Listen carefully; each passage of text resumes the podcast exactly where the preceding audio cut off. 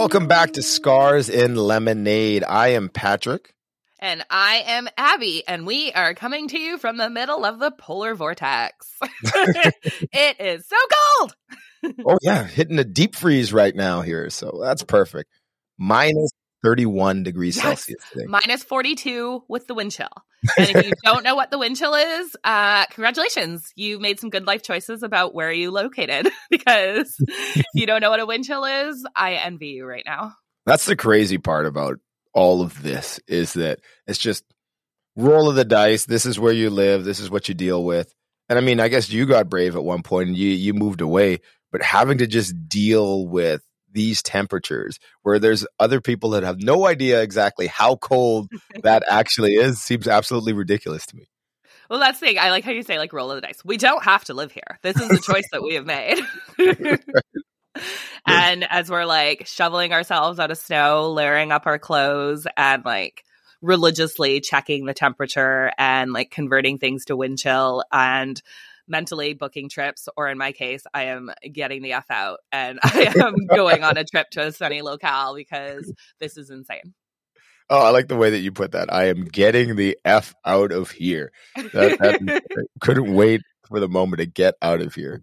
Like minus 31, you said minus 42 with the wind chill. Yeah. I just want to figure out for our American friends especially how cold that actually is. I think it's minus 1,000 if I'm doing that math right. Well, you know what? I'm not even going to bother to check now because I think you're right. I mean, there are some great things that recording this podcast has done. I know I was supposed to be out playing sponge hockey, which is a nice outdoor sport where we run around on the ice. And I have a good excuse to avoid going. So that is absolutely perfect for me. Nice. I know we don't do video for a podcast at this point, but just for your sake, Patrick, in case you're wondering about this weird, eerie light that I have on me right now, it is my bright light. So that's one of my self-care things that I do in the winter because there's not enough sunshine, actual like feel it on your face vitamin E, D. I don't even know what vitamin you're supposed to get from the sun, but I don't get enough of it. So I have like one of these bright lights that you can put on and it like simulates it for you. And so it casts a weird, eerie glow and like zooms and stuff. But you know, okay I just look like I'm haunting people. It's fine. Well, there you go. Like we're supposed to be a resilience and optimism pod. And so far, it just seems like we've just been complaining. No way. I'm showing you my bright light. This is a tool of my resilience. It helps to keep my mood up. It gives me a little boost in the day so that I'm not getting tired at like 2 p.m. Well, that's it. In like the darkness and cold of Winnipeg here, bright lights are essential. I don't know how optimistic that is, but we do have a wonderful episode that should brighten some people's moods. Yes, it brightened mine to record it. It brightened mine to listen back to it. And it's brightening mine right now just to think about it. The only thing that I will say listening back to it is there's a lot of talk about ice cream. And that's like the last thing in the world that I would want right now. I actually heard somebody yesterday at school pickup talking about being like, okay, well, if you don't hurry up, we won't be able to go for ice cream. And I was like, what? I can't tell if ice cream's a punishment or a treat right now. Well, exactly. Yeah, if you don't hurry up, you're definitely going for ice cream. And you're going to eat it in the backyard. I know at the time we recorded, it was summer, so ice cream was the go-to snack. But there's like a go-to winter snack that you have. A go-to winter snack? Not really. I think my go-to is just my mind where I try to believe that I'm in a warmer place. For me, hot chocolate and marshmallows. Okay. I do like some hot chocolate. I don't know if I mentioned this before. So yeah, December was like a little bit rough in terms of being completely immobile with my Achilles tear. And a friend of mine actually did the sweetest thing. I one day just went, like my husband and child went to the door to leave. And then they're like, there's something here for you. And then my kid brings in this package and there'd just been like this package left on my doorstep and with my name on it. And so then I opened it and it was like a Secret Santa kit with like this really cute letter. And it was like, you know, we know that times have been a little bit rough right now. And so there's something to hopefully brighten the lead up to Christmas. And it was like a 12 Days of Christmas. And so it was like, okay, starting on like whatever date, open one gift per day. And they were all numbered and they didn't say who it was from. And so every day I, like, my family and I would gather around and we'd open a gift, and it was so, like, the gifts were great, but just the whole idea that somebody took the time to put that together and who, like, just thought of me that way. And it was beautiful. It made me cry to get the letter. And, like, every day I just felt such gratitude that I had somebody who did that. Like, somebody so thoughtful, somebody so compassionate, let alone, like, the countless other people who have checked in and just sort of offered their help and assistance.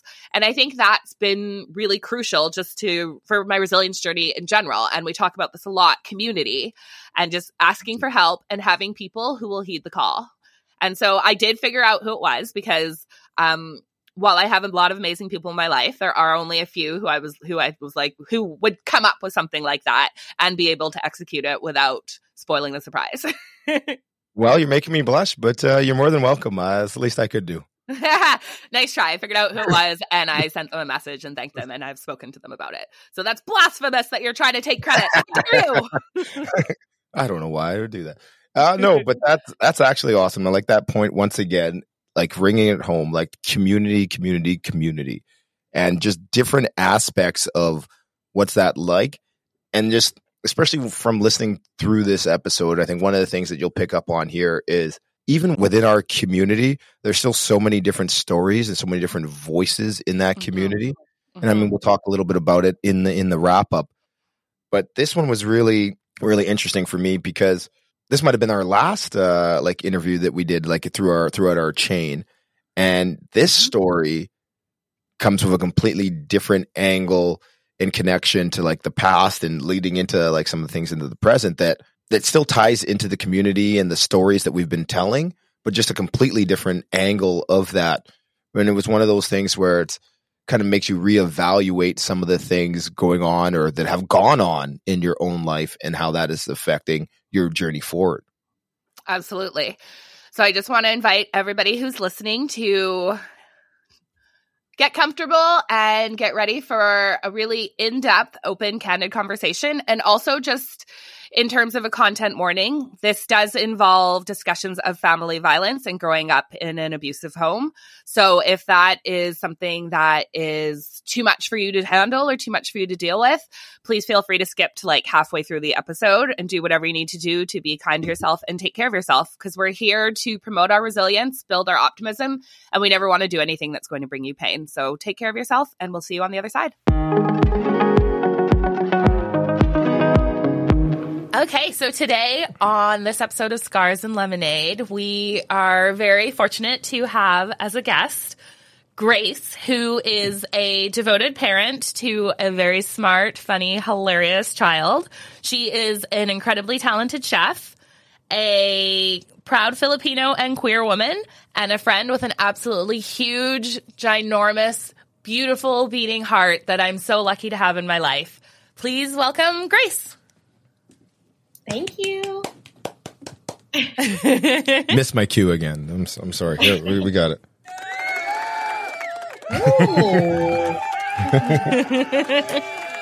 Calm down, people. Calm down. So, Grace, before we get started with our questioning, we are going to play our first game with you. It is called Lemon Seeds. We don't know what it's called yet. It's one of those two, so we're just recording both. So if you can pull up on your phone the website randomwordgenerator.com, okay, and then you're going to not tell us the word that's there, but keep it in mind for yourself. Okay. And you're going to attempt to work that word into the conversation at least 3 times. And at the end, we will each guess each other's words. So we'll be playing 2. If the word that you get is something like the, or I don't know, like something that you would use 1,000,000 times and no one would ever notice, then we ask that you please choose another word. Yeah, you want a word that's slightly challenging, but not impossible to work in. Okay. And you might want to write it down somewhere. I often do, because I can't be trusted to always remember. Okay. Everybody have their word? I do have my word. I'm not quite sure how I'm going to use it, but I do have my word. So we're going to get right into the meat of the conversation. We are, but speaking of meat, and before we get too far ahead of ourselves, just going off your intro there where you mentioned that Grace is a chef. Yes. Right? Okay, so I just want one quick food question before we hop into it. So, sure. Well, I'll probably ask you a few more throughout the course of the show. But as a chef, then, how long have you been cooking? Sorry. I have been cooking for about 20 years. Okay, wow. Okay, then you will easily have an answer to this question. Yeah. What's one of the worst things that you've ever made, or a disaster that you've had, like a cooking experience disaster? Oh, geez, there are so many. I think, well, my background is like I'm French trained, and so I have my Red Seal, but I did a lot of cooking competitions, like both nationally and internationally. So I think a lot of people are like, what the heck is that? But it's just like any sport, but we're cooking and we have a certain timeline.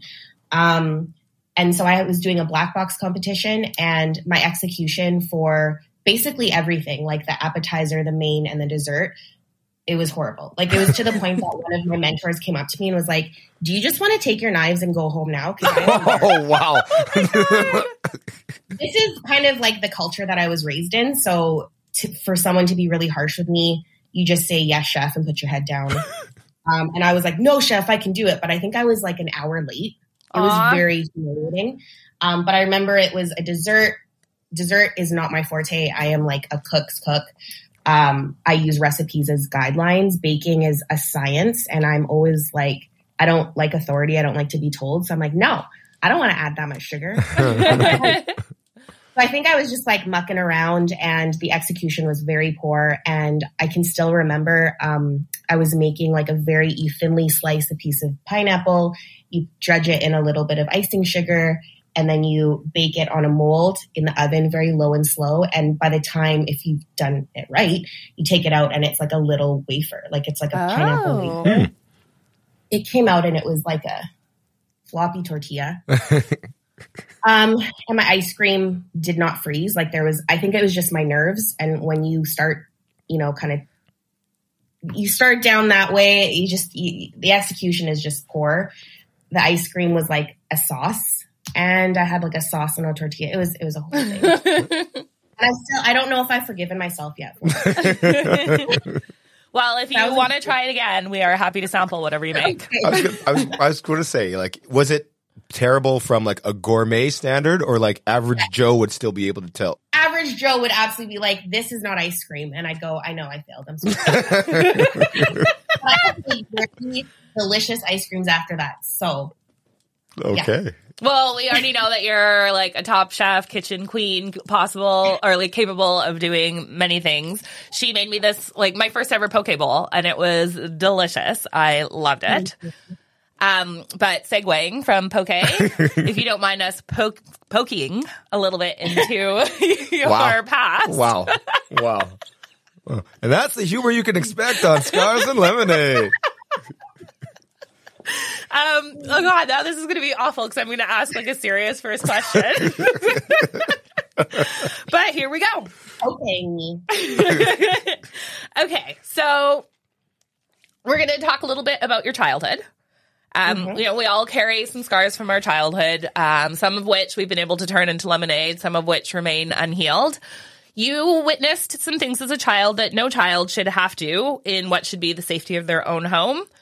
So for our audiences who have not met you before and don't know your story, can you please share whatever it is you're comfortable with sharing with us about what your childhood was like and what it was like inside your home? Yeah, of course. Something to consider, too, is that I feel awkward at times sharing because it involves so many people. Yes. But what I will say for sure is that everything I'm saying is from my personal experience and my point of view. And I am going to do my best not to speak for, other people. What I will say, though, is that when somebody has caused harm, I think for victims, it's okay to kind of like mention who those people are. And so for me, I'll kind of build a story. And it's, I grew up with a very abusive father. I'm not giving any excuse, but he grew up being really, really badly abused as a child. Mm-hmm.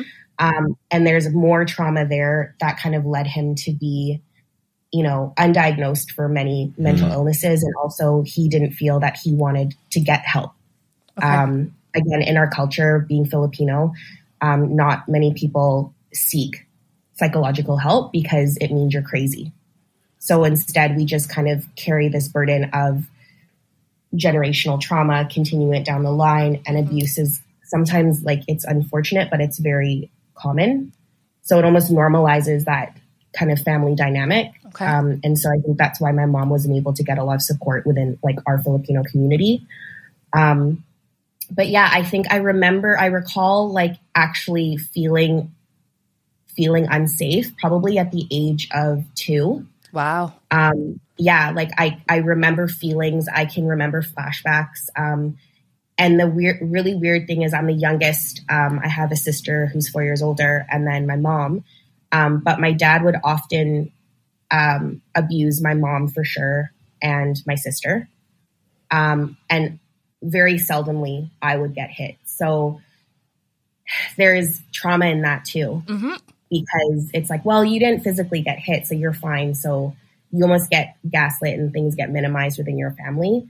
But I think being the youngest and observing all of this was hard because you almost felt guilty. Like, oh, well, like shouldn't have I should have gotten hit too. Like, mm-hmm. you know, like we should all bear a little bit of this, you know, anger that my dad had. But yeah, I was about 2 or 3 where I remember some flashbacks, but the biggest one had to be when it was probably the worst time I actually saw my dad literally beating my mom. And I was 6. No, I was 7. I was 7 and my sister was 11. I remember this because I'm like 7-11. Right. You know. I'll refrain from singing the Beyoncé song.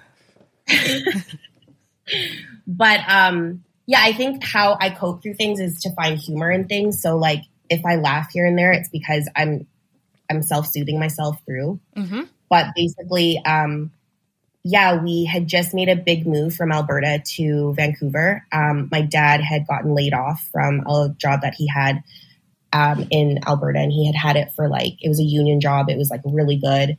And so he took it really hard. So he's like, you know what, let's move to my in-laws and let's move to, you know, across the country. And so we did that.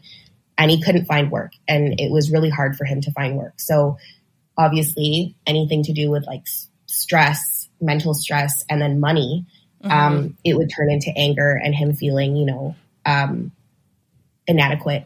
And he would blame my mom and take it out on my mom. And I remember it was like a Sunday morning, me and my sister were downstairs playing, and then we thought like our parents were like laughing, and we're like, oh my God, like we want to join the party, let's go. And like we ran upstairs. And it was such a juxtaposition because I remember so vividly the steps, the motions, exactly what happened. And it's like, you try to do a lot of therapy. You try to kind of like work it through. Mm-hmm. I think the only thing that has helped with therapy is just really understanding it, but mm-hmm. nothing ever takes away the vision of like, what the abuse that you see, right? And yeah. it's like seeing a bad movie and you're like, oh, I wish I never saw that again, but like you remember mm-hmm. how bad it was. And yeah, he was in our room with my mom, and I don't know, they had an argument, but he was a lot bigger than my mom and he just wouldn't stop. And I remember like wanting to jump in, but I was only 7 and I felt like I'm gonna get my ass kicked if I jump in. So I was scared. So mm-hmm. I stood there and I froze. And my sister actually jumped in, and I couldn't believe it. Like she jumped in, but it didn't stop him. Mm-hmm. And it was so bad to the point that usually we would make up like excuses. My mom would teach us excuses. So like if we went to church or we were at some sort of family outing, it was like, remember, like I fell down the stairs, or remember, like I was so clumsy and right. I like locked my hand. Like there were so many things we had to kind of practice with my mom. Mm-hmm. And so this one was really bad. Like she had bruises everywhere and yeah, like a bleeding nose and everything. And he just, when my dad starts, like when he would start, he couldn't stop. Nothing could stop him. And what he would do is he would leave the house and he would come back maybe a day or 2 later. And the rule was when he came back, it was like my mom trained us to be like, everything's fine, don't mention it. Okay. Yeah, because you're worried about starting it up again and what could be the provocations yeah. and things. Yeah. We really learned how to accommodate to him mm-hmm. and to create safe space for him when he was the one that really really shook things up for us. Yeah. But yeah, at a very young age, I learned how to kind of like switch, like code switch in that way. Yeah. And, like an, so. It, and that's a very interesting thing. Even the part where you mentioned watching all the violence and it not happening to you, and then making mm-hmm. excuses as a family to kind of protect, I guess, like this family unit that wasn't really operating as the family unit that would make you guys feel safe and protected, right? And yeah. you then as a family, you're making up these excuses to keep supporting this behavior. You're coddling, well, I want to say coddling, but you're trying to, I guess, trying to make an environment on your own as a 7, as an 11-year-old, as like your mother, a victim, are trying to make this protective little unit to, that doesn't burst the bubble, I guess, and push more of that going forward. And even though, like I think you mentioned earlier, where you felt a little bit of, you should also have, I guess, just because what's going on in the house, that you feel like you should have been part of that as well. And just watching traumatic things happen to other people is kind of hard, but that's your sense of wanting to protect the rest of your family as well. So yeah, as an adult growing in, I think sometimes we don't take into account the fact that even if it's not happening to you and you're in the house where that isn't normal, and it does have such a big effect on how you develop going forward, right? Absolutely. Yeah. So then moving forward through that, as you grow up and you start forming relationships of your own, whether that's like friendships, romantic relationships, even like work relationships, how do you approach them, and what's your relationship to the truth in relationships now? I think if my mom had stayed, I would have more of a tolerance for abusive behavior. Mm-hmm. I'm not saying that I don't have a tolerance for abusive behavior. I think when your innocence is taken away at such a young age, I think there's a level of tolerance that you have because it feels closer to home in a very twisted way. Mm-hmm. But after that really like transformative epic fight that we had seen, my mom, something switched in her, and we actually ran away from home. So we ran away from home and we stayed with church people. And then it was a very like scary time where we felt like fugitives because my dad would try and find us. And then finally she got a lawyer. And then we lived in a transitional home. So a transitional home for battered women and children, which was like so different from what we had experienced. Yeah. And, you know, a lot of these women are like mothers trying to make it work, but also had a lot of mental illness. It was very scary for us. And every family had like one room. So we shared a queen bed, like, you know, you're trying to figure things out. All three of you on the queen bed? Yeah. Yeah. Okay. I thought it was cool. I was 7. I was like, yeah, you like sleep over every night. Sleep over every night. What a community. Like my mom's cooking sheet and bake for everybody. Like, cool. But it was like, as you get older, you kind of get sad. You're like, oh fuck, this was like an undisclosed home. It was like, yeah, you know, yeah. But anyways, I think that whole transition really woke me up, and like at age 8 I understood life in a very different way. Yeah. I understood that my mom was a human. I understood that like her heart is so big that she can love and forgive, and that's something that I have from her, and I never want to change that. Mm-hmm. There's also a level of like discernment that I didn't learn at a young age, and so I think after that whole experience I just wanted to be everybody's friend. Right. And so I just wanted to be liked by everybody. And I don't know if that's like because I'm a Cancer, but it's also because I know what it's like to not be liked to a point that someone could cause physical harm. Right. It has holds a different currency. Yeah, it holds a different currency. Absolutely. I think I've always felt like I needed to be a peacemaker, see both sides of everything. I hold myself in high regard in terms of like creating a safe space for everybody, and like maybe putting my own needs in the back burner, just because people's safety means more to me than my safety. Because I'm like, oh, I can figure it out. I can figure it out. But is everybody okay? So I think how I definitely relate to people because of that childhood that I had is I definitely over-accommodate, overextend, in order to create peace and harmony, because I'm afraid of that shoe falling, which could be, you know, someone saying like rejecting me, or like causing harm or doing things like that. So I'm like, I've just been conditioned and used to kind of creating a safe space for everybody, because that was so something that was rare in my childhood. Mm-hmm. Have you been able to have conversations with your mom about any of this, like as an adult now and as a parent yourself? It's strange, actually, that like the whole timing in this podcast is, I think I've heard more stories from my mom and her reasonings and mm-hmm. her thought process on her relationship with my dad than I have in my adolescence or young adulthood. We literally have an email thread going back and forth of questions, and she's like, completely that's lovely. Open. Yeah. And this has never happened before. And I'm curious, because it's like, I've been separated for over a year, going through the divorce process, mm-hmm. new to online dating, and, you know, making relationships with different people. Yeah. And it's interesting because I noticed that I'm going into it with that over-accommodating. Interesting. Yeah. Okay. So there's, and it's interesting that I'm also, there is truth to that like you choose a partner based on, you know, your parents in a way and how they showed love. I think because it feels so familiar. Yeah. So it's very quick to be like instant gratification. This feels like home. This feels good. Right.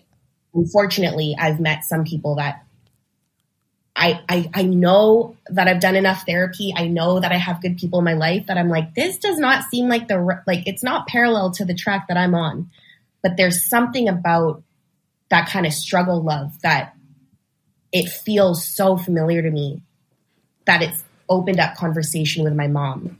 And it's interesting because she's like, it's just that innate feeling, belief, like that optimism, right? This person's going to change. I'm going to be that person to help them. Yeah. And also seeing like the potential in that person.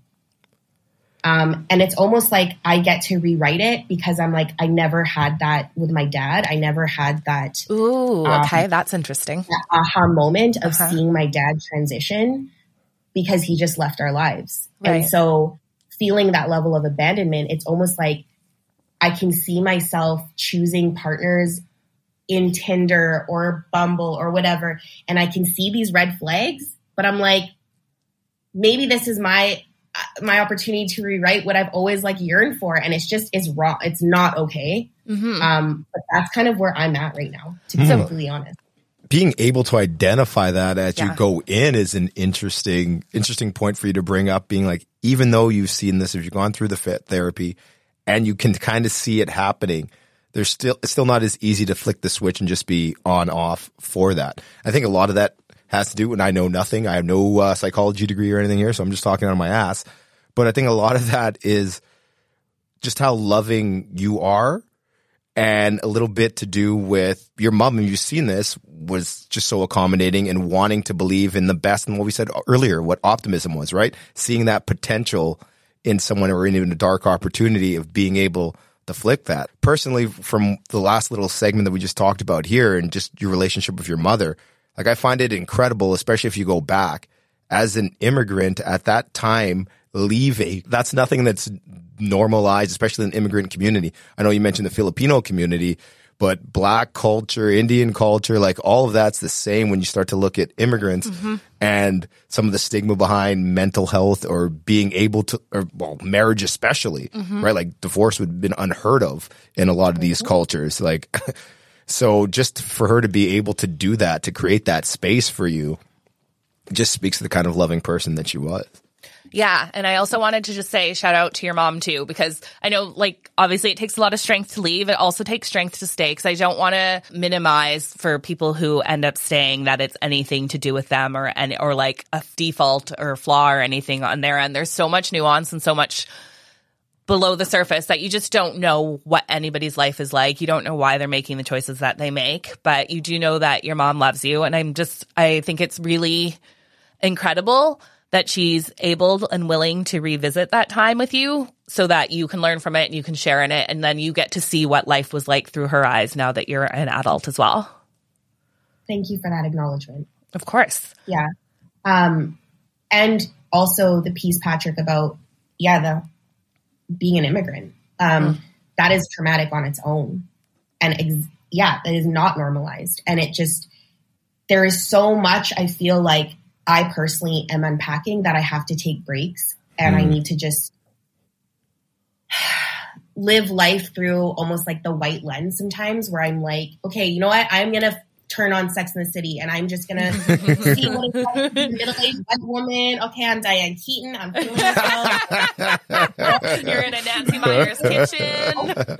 Yeah, like an exotic Diane Keaton. Yes. But because it's a lot. It's a lot. But I think I'm able to be aware because I do have, mental illness. I have depression and anxiety. I have a counselor who I see every week. I am very privileged and I acknowledge that I can, afford therapy every week. And she keeps me accountable for my actions. And, I used to only see the Diane Keatons of counselors, kind of middle-aged white woman. Wearing a turtleneck sweater. Wearing all the Ann Klein, bike road to our session was like, how'd you get here? I'm like, I'm depressed. I don't even know how I'm here right now. Thank you. And I would honestly code switch for that too. I'd do my makeup, wear a nice outfit. So then I didn't look crazy. Now I was like, fuck that shit. I like to hire people way younger than me, completely different lived experience. I'm sorry. You can't swear on this podcast. This is actually for children. I'm sorry. I'm just kidding.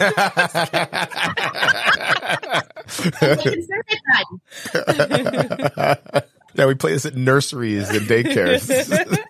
But the reason I chose her is because she works from a non-oppressive framework and also really believes in decolonizing, anything to do with our wellness, with the wellness world. So that has been transformative for me. And then also talking through my process of who I find attractive and why. And oh, that's an interesting one too. That sounds like a whole other episode maybe. Oh my God. One thing, we got to come up with some kind of word or something instead of saying we commend you all the time, something that's Scars and Lemonade related, because people talk all the time. There's such great points of information that you share. The fact that you are conscious enough to seek out a therapist that breaks away from that traditional norm and someone's like, this might work better for me as a person, being able to identify that and think about that. I don't think a lot of people even process that or think about, why would I want someone that can relate to me a little bit better or looks like me or whatever it is, right? So seeking that out and being conscious of, it's not a one size fits all. I think it's an important part that our listeners could gain from for sure. And I actually wanted to go back. Sorry, go ahead, Grace. No, I was going to say it was because I started going to something in Vancouver called the Walk Talks, and it was women of color talks. And basically it was run by a woman named Rachel and Anita, and both of them are friends, and we're like, we need a safe space for women of color to talk about their lived experience. And from there, it's become a place for resources and for people to connect and even employ each other. It's just this whole community that has really leveled up my life in terms of, I have choice in where I spend my money. I have choice in where I ask for help. And it doesn't always have to be what I've been introduced to as a child. I like that. White fashion. Yeah, it's been life-changing. So then when we're talking about having choice in things, before you were talking about online dating and using apps and having do-overs, because kind of trying to have the do-over in your relationship with your father. But what I'm kind of looking at it as you're going through and you're noticing these flags and flagging it for yourself, it's like you're giving yourself a do-over to want different and want more for yourself. And so I just wanted to ask kind of, what does that look like for you as you're going through? Are you noticing how you're, instead of maybe processing the people that you're seeing, this person has this red flag or this person won't be a good fit for me. Are you centering yourself more in the narrative now, do you find? Yes and no. Yes, in terms of I'm centering my pleasure. So if an experience with somebody brings me joy, if I like their energy, if there are good parts of when we converse or hang out, then I'm saying yes to that. And I feel like in my marriage, definitely becoming a wife, becoming a mother, mm-hmm. I felt like I had to start saying no to pleasure and play. Mm. And so I think just even me downloading these apps when I felt ready, like mm-hmm. I think I waited almost a year, because I was just like, this is weird. I was married, now I'm not. And now mm-hmm. I'm going to swear. I am fucking I am in it to play and to feel pleasure in any way. It could be like through conversation mm-hmm. and it's just vibes. Like I'm like, yes, yes, yes. I think that I've also leaned into being honest with myself and coming out as a bisexual woman at the age of 35, mm-hmm. always knowing that I had, erotic and romantic feelings about women, but just growing up in a Filipino Christian community, it was a big no-no. So I feel like even though I'm hitting roadblocks and finding, there's some light being shone on me and how I show up to relationships that aren't great either. And I'm like, oh, so I'm not perfect? This is news to me. This is awkward. I've done 10 plus years of therapy. I thought I was good. And I can make ice cream now. I can make ice cream. It's been interesting. Yeah, just saying yes to what feels good and saying yes to to who I am and not having any construct tell me otherwise has mm-hmm. been really freeing. I think I'm in a really good place in terms of that. I think I center myself sometimes. I think just the act of showing up and having conversations with women and men is centering myself, is being like, whoa, you go, Grace. So even though you're scared, when you're showing up for yourself, I want to know when did you realize you can show up for yourself? When did you realize that you are a person who is incredibly resilient? When I asked for my divorce, I felt like that was such a huge. I never wanted to be a single parent. I never mm-hmm. wanted to have a divorce. I kind of experienced that at a young age. But understanding that life is so complex and mm-hmm. that never say never. You really, never say never. And that me asking for the divorce was the gateway to me opening up to myself and saying yes to myself over and over and over again. No matter how hard it was to unlearn or to grieve or to be alone, every single day I wake up in the morning, I know that I'm choosing me. I love that. And had you started on this journey of resilience ahead of time? Had you already been going to therapy? Is this something that started once that happened, or was that a process that was already in motion? I think it was a slow process that was in motion, but I was still operating from old trauma responses. So mm-hmm. I kept things really small and tight and okay, this is what I was taught. This is right. This is wrong. And so I kind of operated from that almost straitjacket type approach for a while. But I think it was when I started letting go of a lot of the fear that brought me to therapy. Obviously, having depression and anxiety at age 19, that was really debilitating for me. Mm-hmm. Kind of uncovering what that was all about.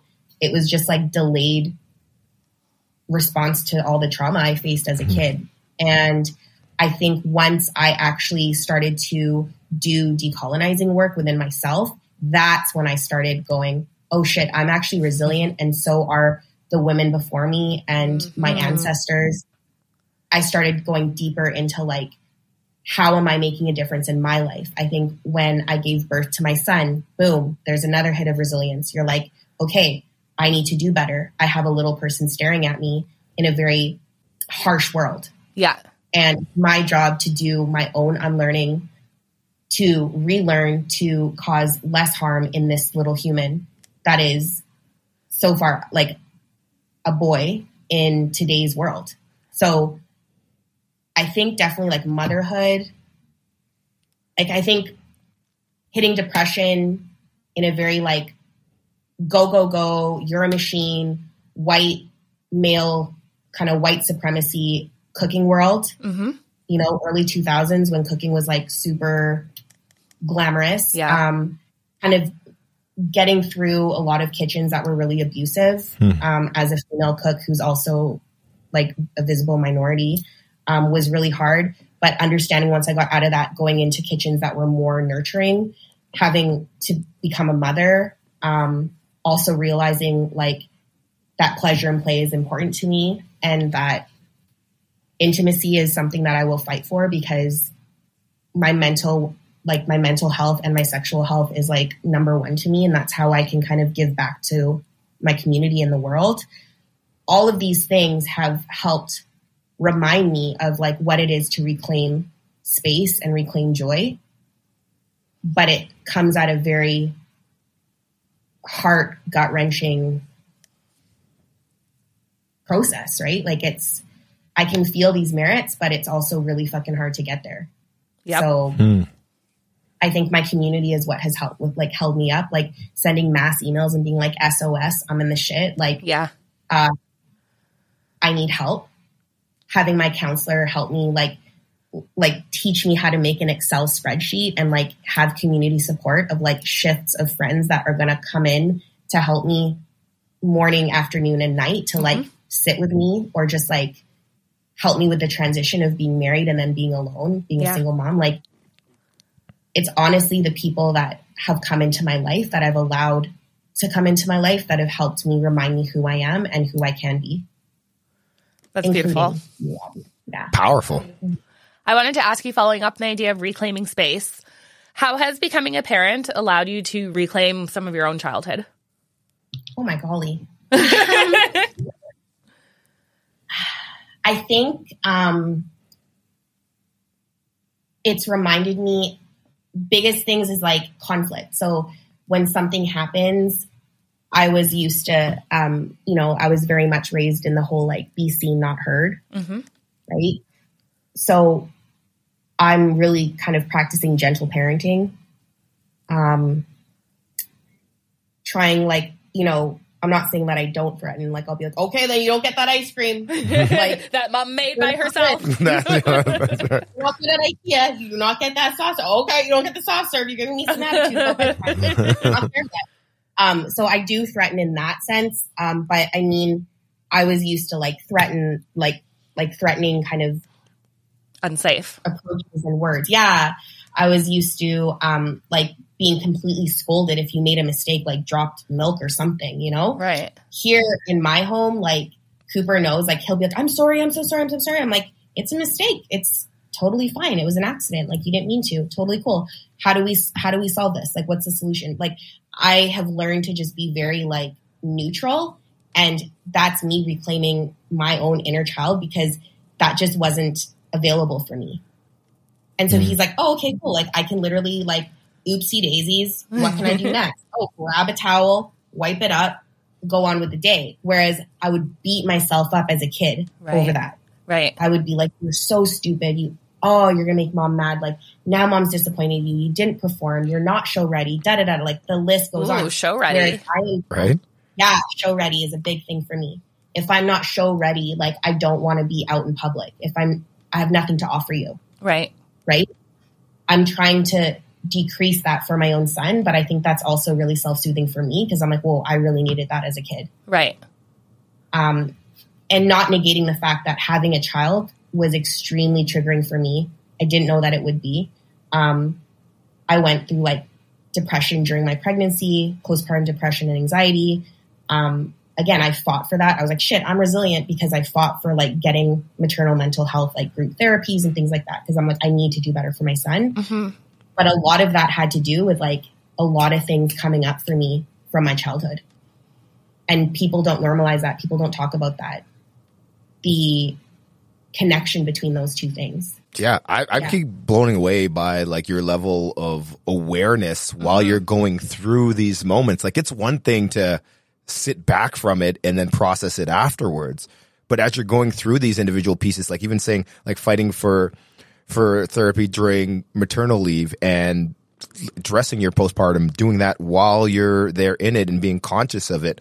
A lot of the times, at least the way that I've heard it, it's a lot of outsiders that kind of been like, well, maybe you should look at this, and like kind of guide some of their friends or close ones and kind of point things out and go through it together. But just to, for you to just be aware, and your level of awareness keeps blowing me away for some of the things that you're mentioning. Thank you. I think it's like, I'm a little neurotic. So I think I get so scared. I really like, it's always a joke. Like at work, I'm like, I lead with fear. Okay, let's do this. Let's have a good service. Because I'm quite fearful. I'm always like, I'm scared. So I think, especially having a little baby, mm-hmm. you know, you're responsible for so much. And like the lack of community in, you know, our like Western culture, like the whole individualistic kind of mentality really is such a disservice for mothers. Period. Oh, yeah. Then it's like this image where you're supposed to be like this domestic goddess queen who's just like pumping out the milk and like doing all of the things and doing the swaddling and like not even breaking a sweat and tired but loving it. Oh, I just have a messy bun in a Starbucks. Like, I'm fine.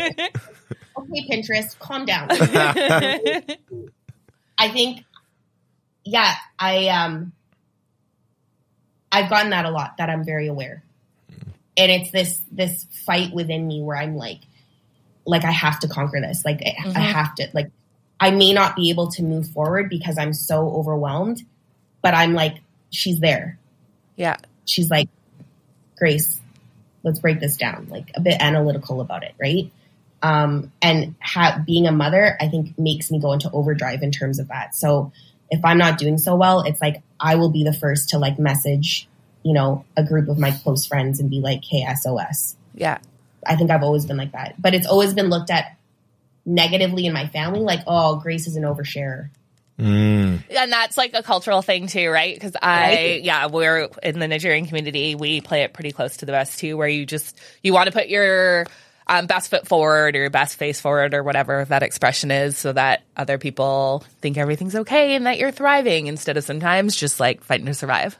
Well, that's it. It's like what Grace mentioned, show ready, right? Like that's the same thing too, like Caribbean culture, Indian culture, same, like just being out in public and you're this pillar of virtue and you could do no wrong. And you have like just that force of like having to internalize all this stuff. Yeah. Like, it doesn't matter what's going on. So, So then I want to just ask you one final question, and I'm going to put this out there as a reminder. If you haven't used your word, you might want to try to throw it in there casually. Those are beautiful plants behind you, by the way. Like those plant pots. You're my roommate.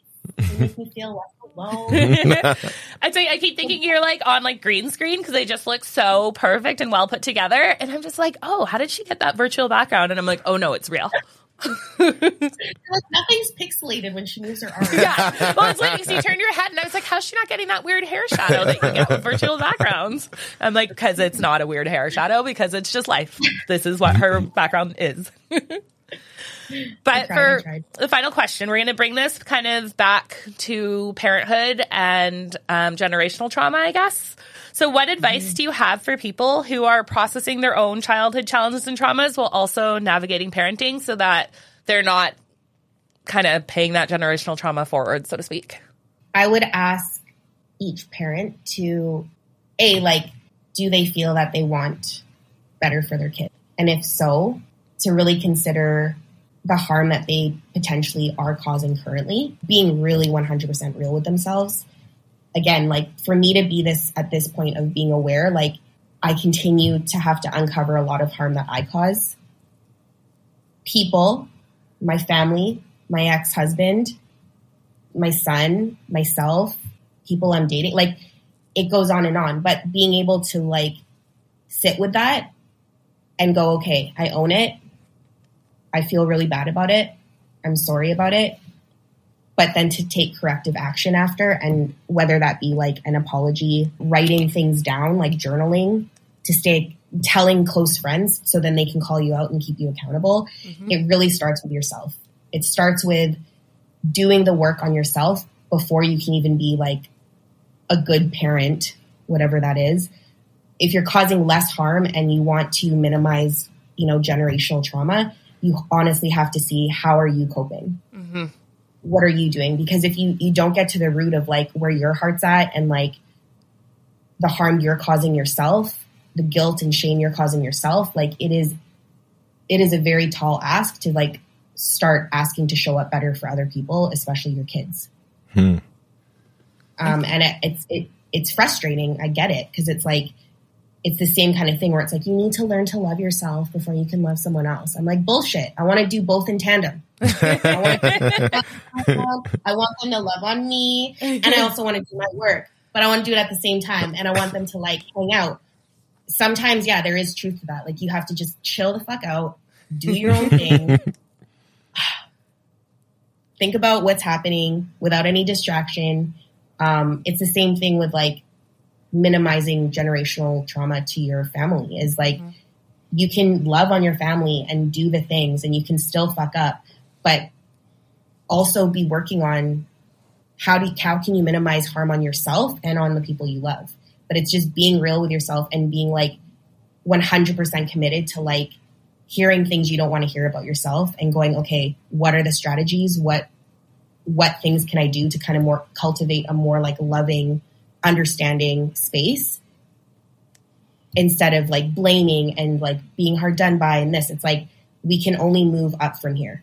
Like, yeah. Seems like you're saying like give yourself an extreme dose of honesty and self-care. Yes. And the biggest thing I learned in counseling is like you don't need to have solutions for anything. You can be aware. The biggest thing you need to have is understanding. Hmm. Can you understand why you made that decision? It wasn't a great decision. Let's not lie. But can you have understanding for yourself? Can we have understanding moving forward of ways you want to show up? Okay, how do we do that? It's a practice. It's a fucking practice. And I think that's advice too, right? It's a practice. It's not just, you can't just do it all in one and done. You can't be like, okay, well, I tick these boxes. Now I'm resilient and now this is just going to carry me through forever. Or like, now I did this and I have this amount of optimism and it will never run out. That's why I always hit roadblocks because I'm like, I think like that. I'm like, check, check, check, check. Okay, where's my gold star? And it's like, it doesn't work like that. Yeah. Yeah, definitely not a math formula. You need extreme patience for this kind of process. Now, I know this is going to be kind of rude because you said it was the last question, right? But is this a food question? It is a food question. I'm just curious right now because I'm sure that as a chef for like 20 years, you've had extremely different kinds of foods. Wild and crazy exotic things. What's the most exotic thing that you've eaten? And two-part question. And something that you've been able to prepare that's extremely different but also delicious. I'd say the most exotic thing I've ever had would be as a child. It was my favorite Filipino dish. It's called Dinuguan. Mm-hmm. Dinuguan was it's like a pork stew. It's very dark. It's served over white rice. Okay. You eat it with a banana. And it was my favorite. And I would just like be so happy. It's very vinegary. It's like quite rich. Like the viscosity is kind of like just think of like a thick stew. You put the pork in your mouth, it just falls apart. It's got vinegar. It's got a bit of vinegar. So it's like that fat vinegar. It cuts each other. It's wonderful. And you eat it with a banana, adds a bit of sweetness, mm-hmm. and you eat it with rice.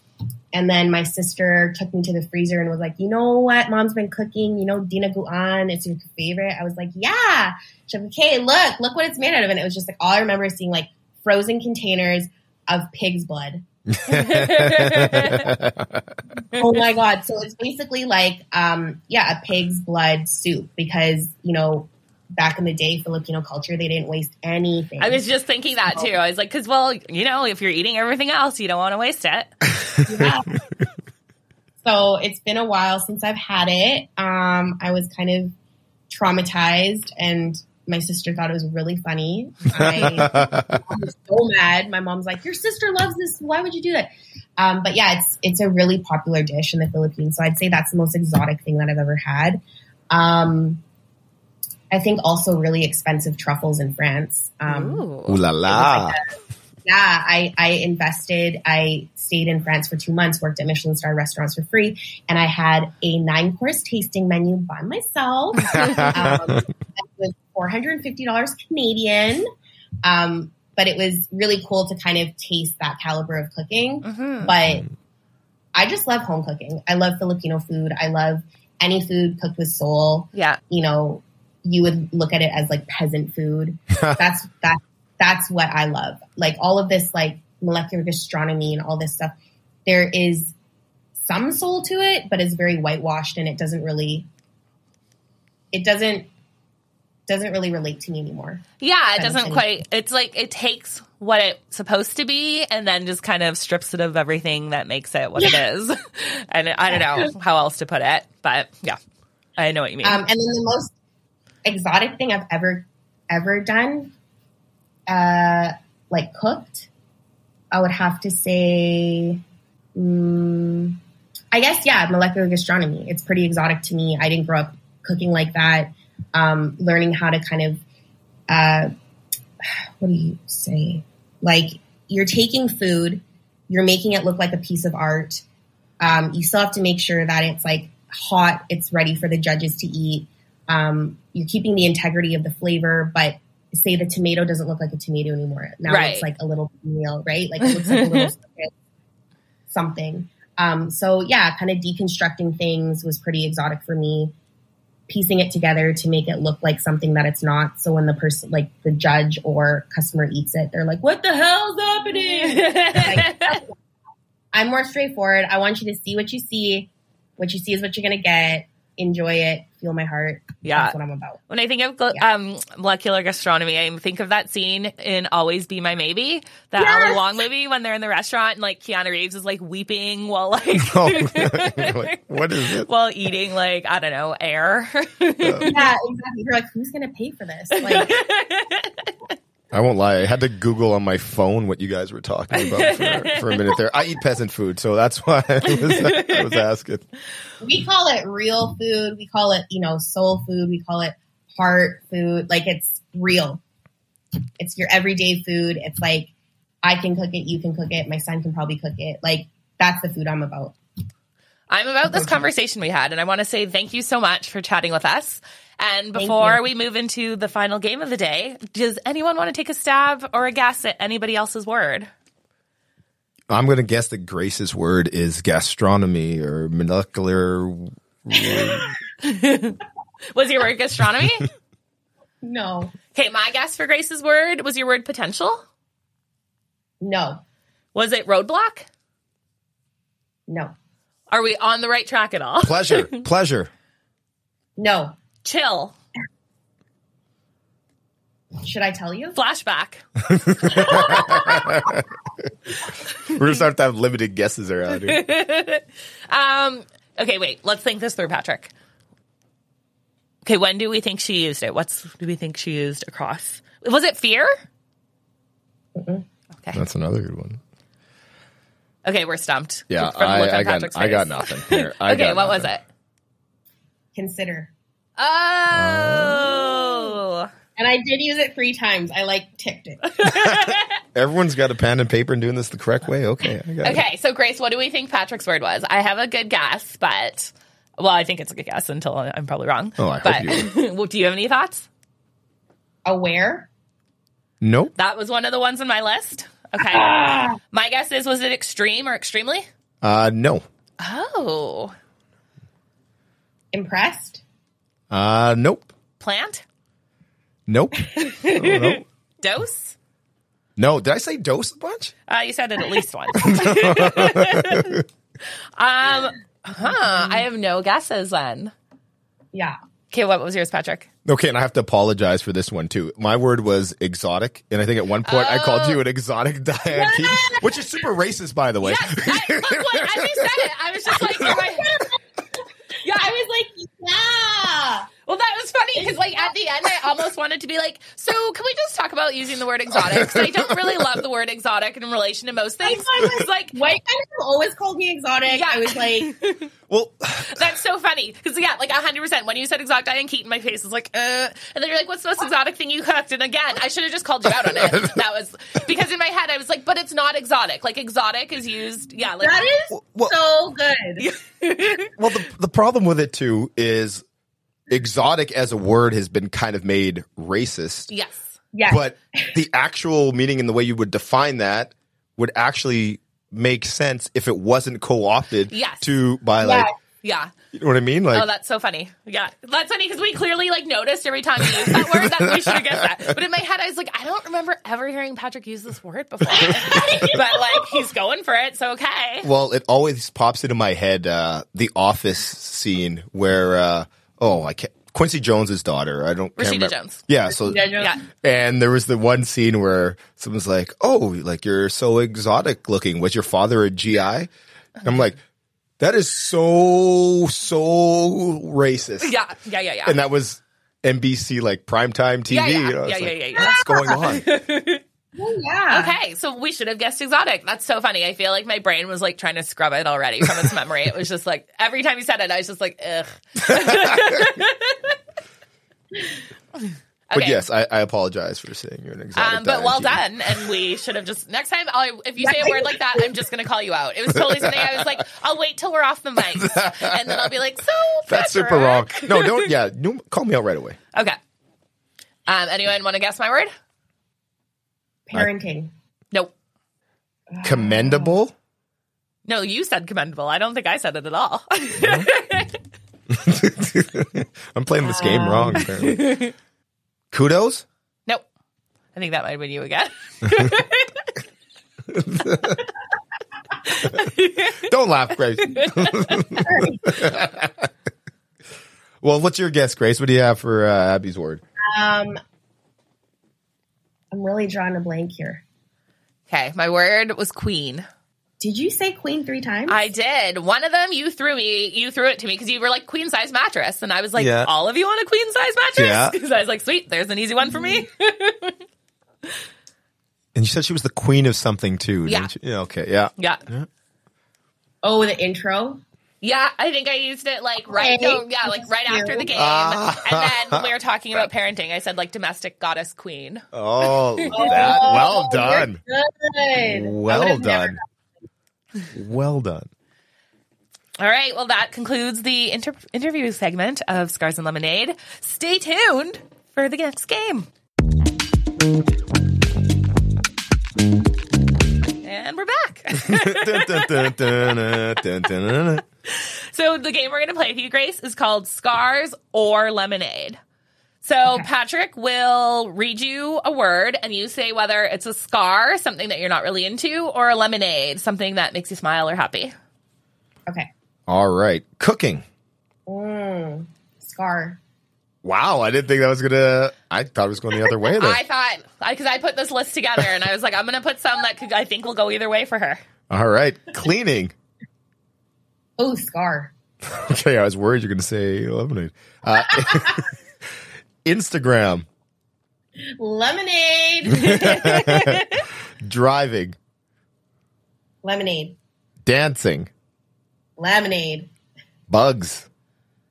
Scar. Candy. Scar. Surprises.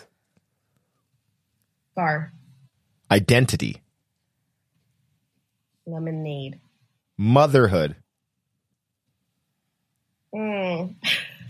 Scar. Childhood. Scar. Tinder. Scar. Adulting. Scar. Falling in love. Scar. No, lemonade. I thought that would go either way. Being in love. Lemonade. Saying goodbye. Scar. Speaking of Always Be My Maybe, rom-coms. Oh, lemonade. The color orange. Lemonade. Talking about money. Scar. Mixtapes. Lemonade. Pop culture. Lemonade. The Ocean. Lemonade. Frank Ocean. Lemonade. Awesome. Okay, now we're going to do a rapid fire round. Pitting two of your two choices against each other, and you've got to decide which between is the bigger scar or the bigger lemonade. So cooking versus cleaning. Cooking is a lemonade. Okay. Saying goodbye versus talking about money. Ooh,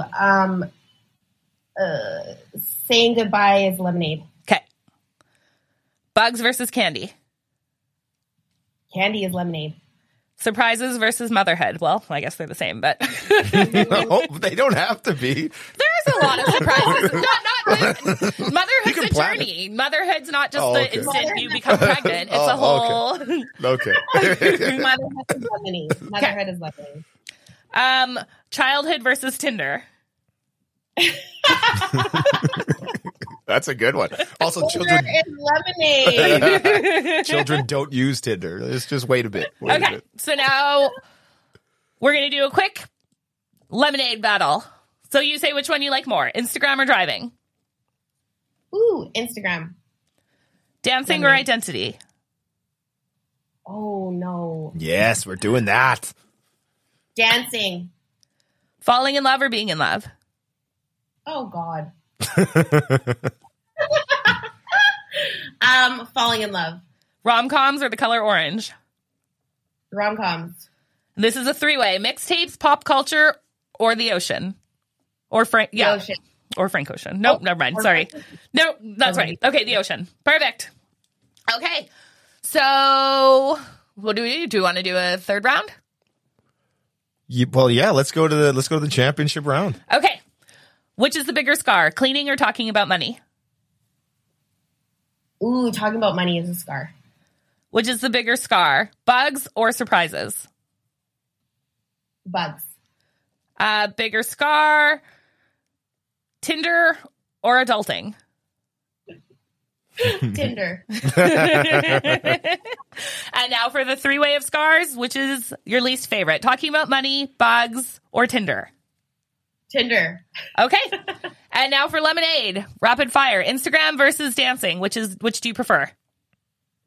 Dancing. Falling in love versus rom-coms. Falling in love. And The Ocean versus Frank Ocean. Ocean. Okay. And dancing versus falling in love versus The Ocean. Falling in love. Okay. So your ultimate scar is talking about money, and your ultimate lemonade is falling in love. Wow!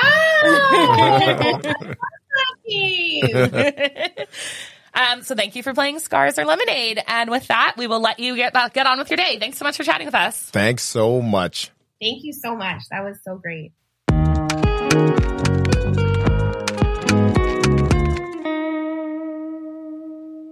Well, that was a heck of an episode, hey? It sure was. Now, one of the phrases that I want to make sure that that I'm able to pull from this: gastric deconstruction. That was your takeaway from this whole episode.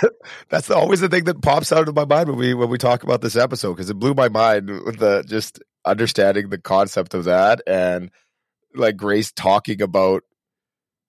I don't know, for whatever reason, that was something that was so foreign to me that really stands out. You were really into the cooking aspect of Grace's story. Yeah, I won't lie, it was. Now, there was some stuff at the end there that we didn't quite keep, that we were talking about different kinds of snacks. I was trying to steal a recipe from her at the very end, but anyways. Tell me first. One of the things that I took away, besides that Grace is an amazing chef, is that the importance of awareness and understanding with the difficult things that come up in our lives, the challenges that we're facing, but also that you don't have to have all the answers, that it's okay to sit in the discomfort and to just sort of tune in to what's going on with you and try to understand what's going on without always trying to seek a quick fix. Yeah, that ties into the aspect that I wanted to talk about a little bit too, but just the fact that you're saying that, like that quick fix aspect. And I know in our last episode, B kind of mentioned that as well, is mm-hmm. It's a process. It's a journey, like word we like to use around here. It takes time to get that. And sometimes it's taking a few steps back. Yeah. And then coming back at it, right? Or looking at it from a different angle. One of the things that really stood out to me, besides the whole gastric deconstruction, which is still mind blowing to me, but like was the fact that a lot of the issues or a lot of the sources of issues that Grace discussed having to deal with now all stem, well, not all stem, but a lot of it stems from the childhood aspect, right? And mm-hmm. Some of that is even things that you didn't quite process or you dismiss at a certain age, and then finding out like the impact that it has on you. And mm-hmm. that kind of really led to a point of reflection of like looking back, especially as immigrants, you look back, or like children of immigrants, you look back and you really have to take into account just how difficult or how strong parents had to be to leave another country, come here and reestablish themselves. Yeah. While also trying to build community and experience all the same things that we want to experience now, as well as having to deal with all the complications of, oh, here I am starting from scratch in this brand new place, right? And especially if you look back to, I don't know, we can keep getting more meta, but like if you look back to at the era that it was in, it wasn't as open and as inviting as the time that we're living in. And there's still a whole bunch of things that you face here as a minority or person of color, like. There's just so much that our parents have gone through to put us into positions. And looking back at your childhood in a way, whether it was positive or negative, I think that you have to still look back at that and pull some of the things away and have a different understanding of why you are the way that you are. Mm-hmm. And appreciate that. And just the fact that she mentioned at the end, having those conversations with her mother now. Yes. And I think that's an important thing for all of us to take note of and just be appreciative of if you have the chance to go back and have those conversations. Yes, because generational trauma is real. Things that have happened in the past in our families affect us now. Things in our childhood can affect the next generation that we're raising. And so I thought it was really interesting how mindful she's being about mm-hmm. gaining awareness of how her childhood trauma might be impacting her parenting, and doing what she can to avoid some of the negativity that that stemmed from her childhood. And I also really thought it was beautiful, no pun intended, but how much grace she extended towards her mother, and to being able to look at her childhood through an adult lens and see it both for the horrors that she experienced, but also the resilience and the perspective that she's gained from it. 100%. And once again, like we have to thank Grace for sharing her story and just being so open and honest, and as well as, you know, teaching us little things about, you know, like gastric deconstruction. Yeah. I think that about wraps it up. I'm going to go put on a couple more pairs of socks and wait out this polar vortex. Fair enough. All right. Goodbye, everyone. And if you know anyone that would benefit from this episode, once again, please share it. Please spread the word about Scars and Lemonade. We're trying to do some good things here, and we have a lot of interesting stories that people have shared with us and will continue to share with us. So let's reach out and start to build that community and help heal. And for a second, because my mind is in winter mode, I thought you said scarves and lemonade. And I was like, yes, if anybody knows people with extra scarves, send them our way.